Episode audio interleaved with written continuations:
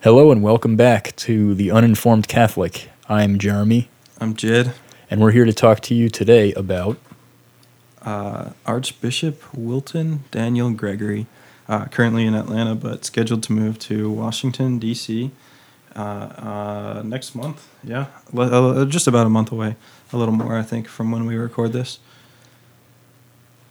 Yeah. Cool. So I'm just gonna go into the bio, and then Jeremy will jump in soon. Boom boom boom boom boom boom boom boom boom boom boom boom boom boom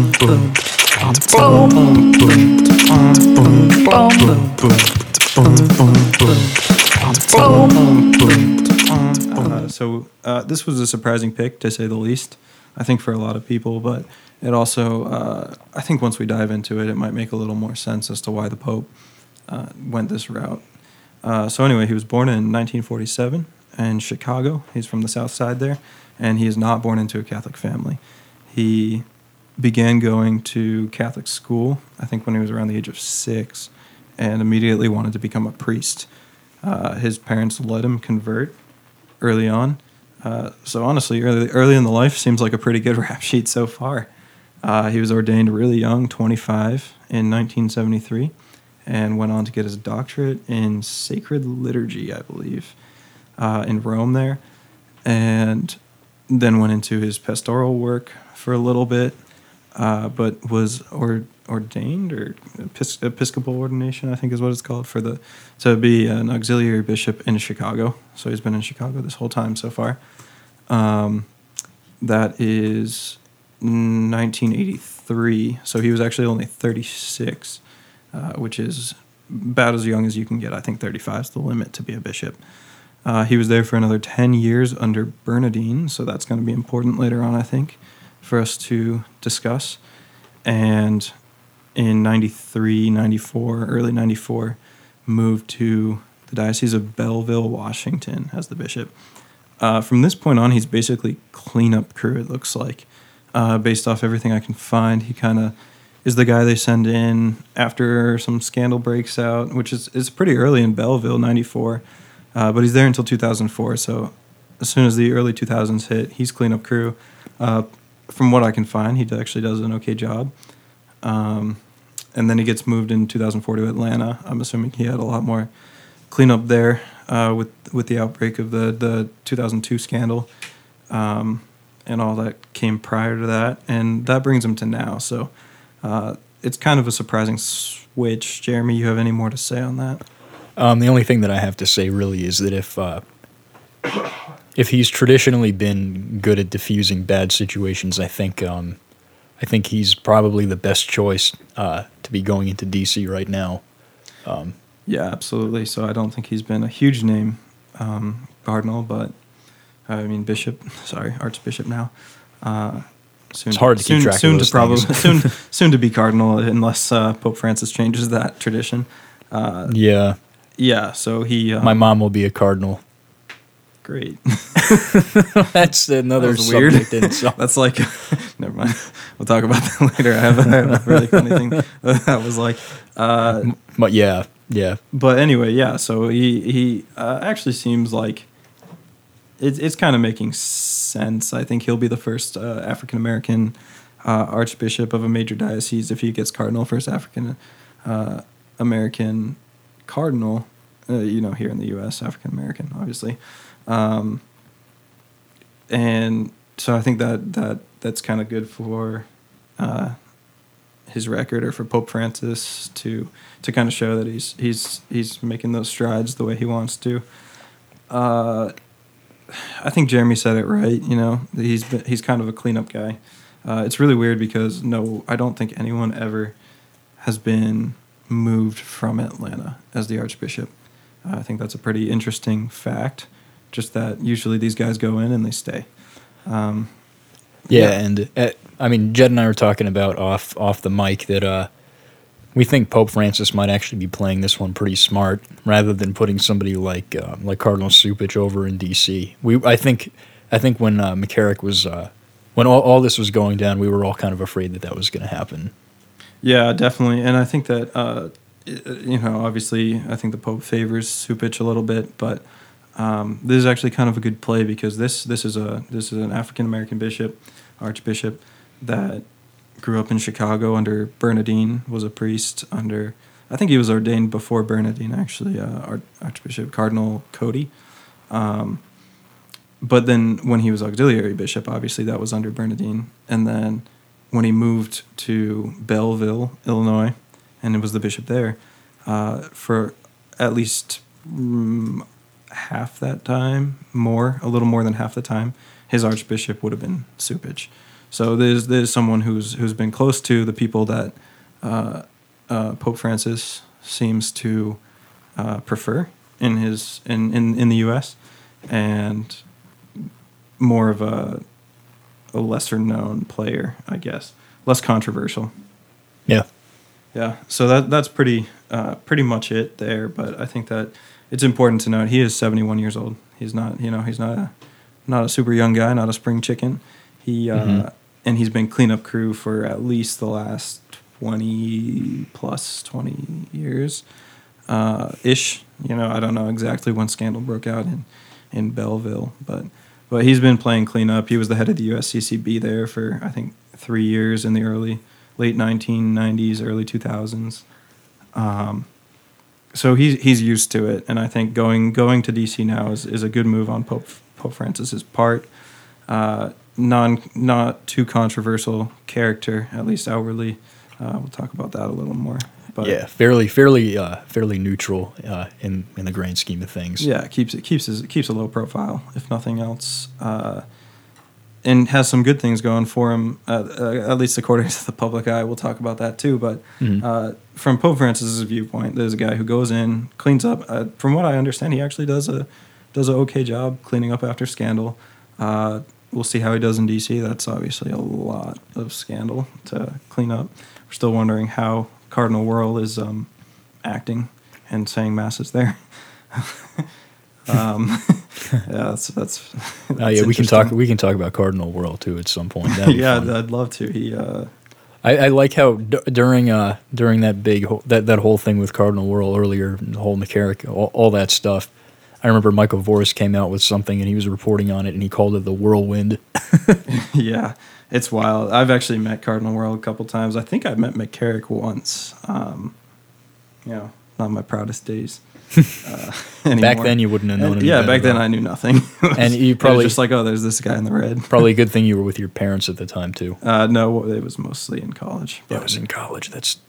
Yeah, it doesn't matter. So anyway, this guy is 71, does a good job cleaning up. Hopefully that remains true, and he can at least help diffuse the absurd amount of unknowing and controversy in that diocese, arguably the most important diocesan chair in the U.S. for the church. And I think Pope Francis knows that his retirement age is 4 years away. And he's kind of like, yeah, we'll see how he does. Hopefully his cleanup's good. If not, it's only 4 years. If so, I can, wait a little longer. I can keep him. Yeah, hopefully after Pope Francis sees this run its course, he doesn't decide to put somebody else in there who will do the same thing McCarrick did. And like we said, we were glad that Cardinal Cupich didn't end up there. Hey, maybe he'll end up there after this guy's out, so who knows? Yeah, definitely. It's still a lot up in the air. It's not really giving us a clear path for the next 10 years. It's kind of like we'll get 3.5, 4 years with this guy, and then we'll see what happens, depending on how the Pope does, how he does. There's a lot of factors. If Pope Francis lives until then. Yeah, just so many things up in the air. So, Jeremy, give me your take. Any other reasons you think that the Pope wanted him here? Is it just sort of like this chair's been open too long? Or? Yeah, so we talked about this. I mean, I think there could be, and there could be a level of appeasement going on to the public. And I don't mean anything against this Cardinal. Man, why do I keep saying Cardinal? Why do you keep saying that? This bishop. But we think that Pope Francis might be taking advantage of the. Of how pervasive identity politics are in America right now and in the West in general. And I think he knows that. I mean, we were already we watched a couple of interviews, and one of them it was just stressed how he was going to be the first African American bishop over in D.C. or no, he'll be the or what was it? If everything goes through, he will be the first U.S. or African American cardinal. African American cardinal. Yeah. Okay, and yeah. I think he might either he's the first in an archdiocese or the first of a large archdiocese. Yeah, bishop. Which by the way is a great thing, but we think that, you know, Pope Francis could be taking advantage of the political weight behind something like that to kind of mitigate a lot of the backlash going on after the whole scandal with McCarrick, softening the blow a little bit, I think that could be a big part of it.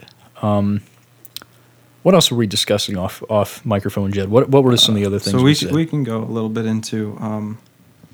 Well, first off, I just want to say we are praying for him. We hope he has a good time there, a good career, is able to kind of diffuse some of the, almost shame over the diocese there with the last couple cardinals we've had, and we do want the best thing to happen that can for the church. I think it would be good to go a little more in depth into his past history, his friends, see kind of what he's about. Mm-hmm.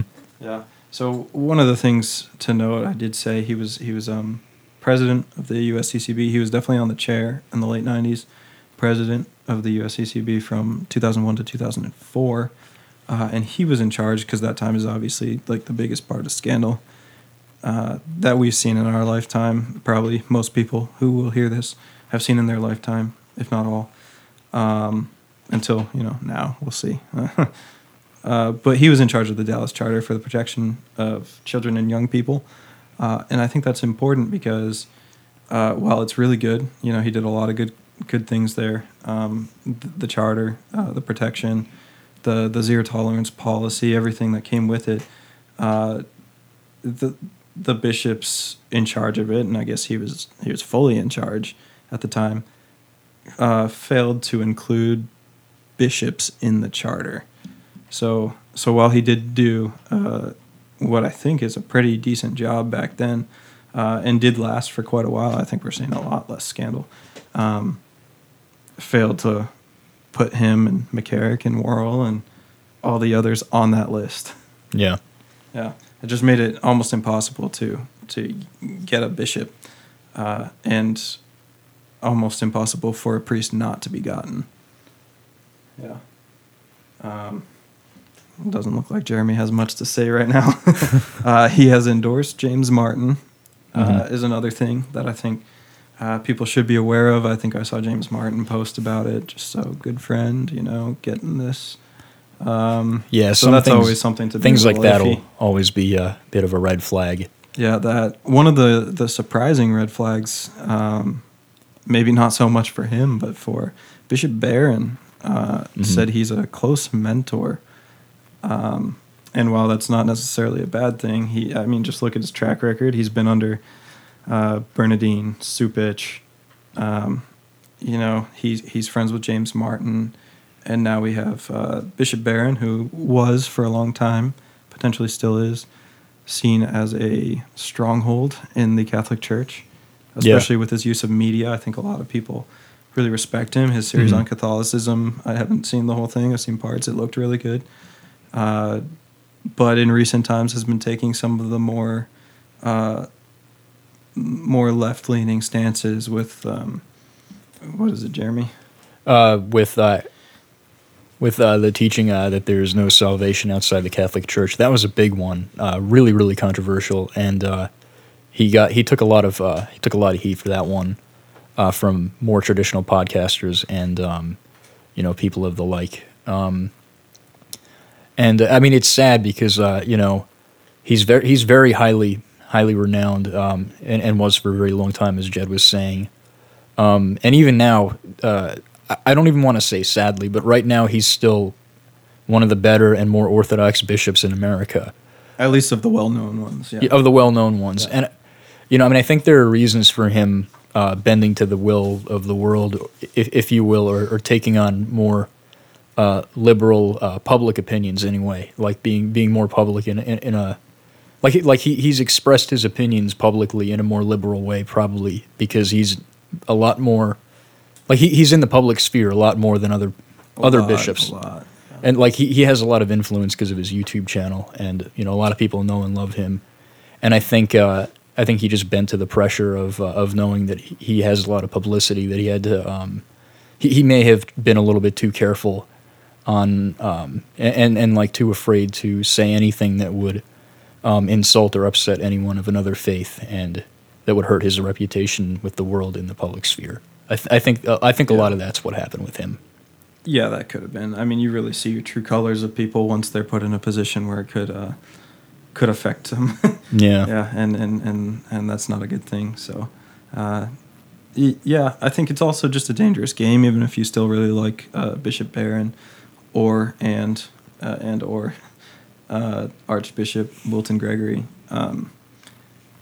There's going to be more and more, at least foreseeably, more and more split between the more traditional and conservative Catholics and the more liberal Catholics. It's unfortunate we have to say that at all. You know, it should just be one faith. And by tying themselves together, I don't think it was really Archbishop Wilton Gregory who meant to do that, but Bishop Barron, who publicly said that he was a great mentor of mine, one of my long friend mentors, and by tying himself to that, if there is a big split, that is going to be one of Pope Francis's go-tos. In D.C. and Bishop Barron's basically put his eggs in that basket. Mm-hmm. Yeah, so that's going to be it's going to be interesting to see how it unfolds. I think there's a lot of bishops, archbishops, and in the U.S. that are kind of riding the line like Barron has been, right in the middle, a little more orthodox and by today's standards. And mm-hmm. and I think like once we start seeing a little more scandal, a little more iffy teachings, they're going to have to make a choice one way or the other, and I think this could be one of those things that causes Barron to go the other way. Yeah, I actually also think, you know, just kind of along the lines of, you know, Barron kind of adopting his, like just the way that he presents his opinions publicly. I think it just reminds us that we have to be careful not to put any of the prelates that we hold with a lot of respect on too much of a high pedestal, because, you know, our faith will get shaken when they unfortunately bend underneath the pressure of the world. And, you know, I think we just have to be careful to make sure that we're holding fast to the faith, and, you know, that we're that we're just not going to get too crushed if even somebody like Cardinal Burke bends where we would have hoped that he wouldn't, or something like that, you know. That would be a tough one. That would be a very bad one. That's you know, I'm just making an extreme example here. Yeah, that's extreme. But it could happen. Yeah, I mean, all I'm trying to say really is that, you know, it's God's church, and you know, we just have to remember not to put the prelates in too high of a place of, you know, like they're going to make mistakes, and they're human. And, you know, it's not excusable for them to take positions that are directly contradictory to the teachings of the church. But, you know, we have to remember that, you know, they're not the be-all and end-all of everything, even though they're the ones on the front lines that can actually fight the war in a much more influential way in the church than we can. For sure. Couple points to that. I think that's going to be a recurring theme in our podcast of mm-hmm. Making sure that we don't put any single prelate too high on our list, and not just following single people because we like what they've done so far. Also, lost my train of thought. Go ahead, Jeremy. I was just listening to what you were saying. I lost my train of thought too. No, Jed and I are not very good at conducting our thought trains here. Yeah, think about that. Oh, well, I guess it's important to just recognize that we are the Uninformed Catholic. I think that's the name. Yeah. Yeah, and... there will be a little bit of a footnote that says we're not as uninformed as we like to pretend we are. Yeah, we definitely have more knowledge than the average Catholic, by far. But yeah. I don't pretend to be the smartest or the most well-informed. I don't think Jeremy would either. Right. And all the information that we do have is accessible to people if they search. So we're just, you know, we want to make known that we're going to be looking into these questions a lot. You're uninformed. We're uninformed. No one really knows the politics of the Vatican, except those who are in them. And we're really trying to just kind of ask the questions, figure out the answers, because right now it doesn't seem like we have a strong father to lead us and give us the answers to the questions that we all have burning desires for. And ultimately, we want to get to a point of salvation, and we want you to get to a point of salvation. So we feel it's very important for us to press into these questions and answer them, and make sure that you know what we know. Just seeking truth. Seeking truth. Woo. That would be a great name for a podcast if anyone does hear this. Seeking truth. Go do it. Start one. We'll be on it. Hit us up. Yeah, we'll be on it. Yeah. Shoot. I mean, that's all I got. I just wanted to talk about it. Presumably, he's going to be cardinal.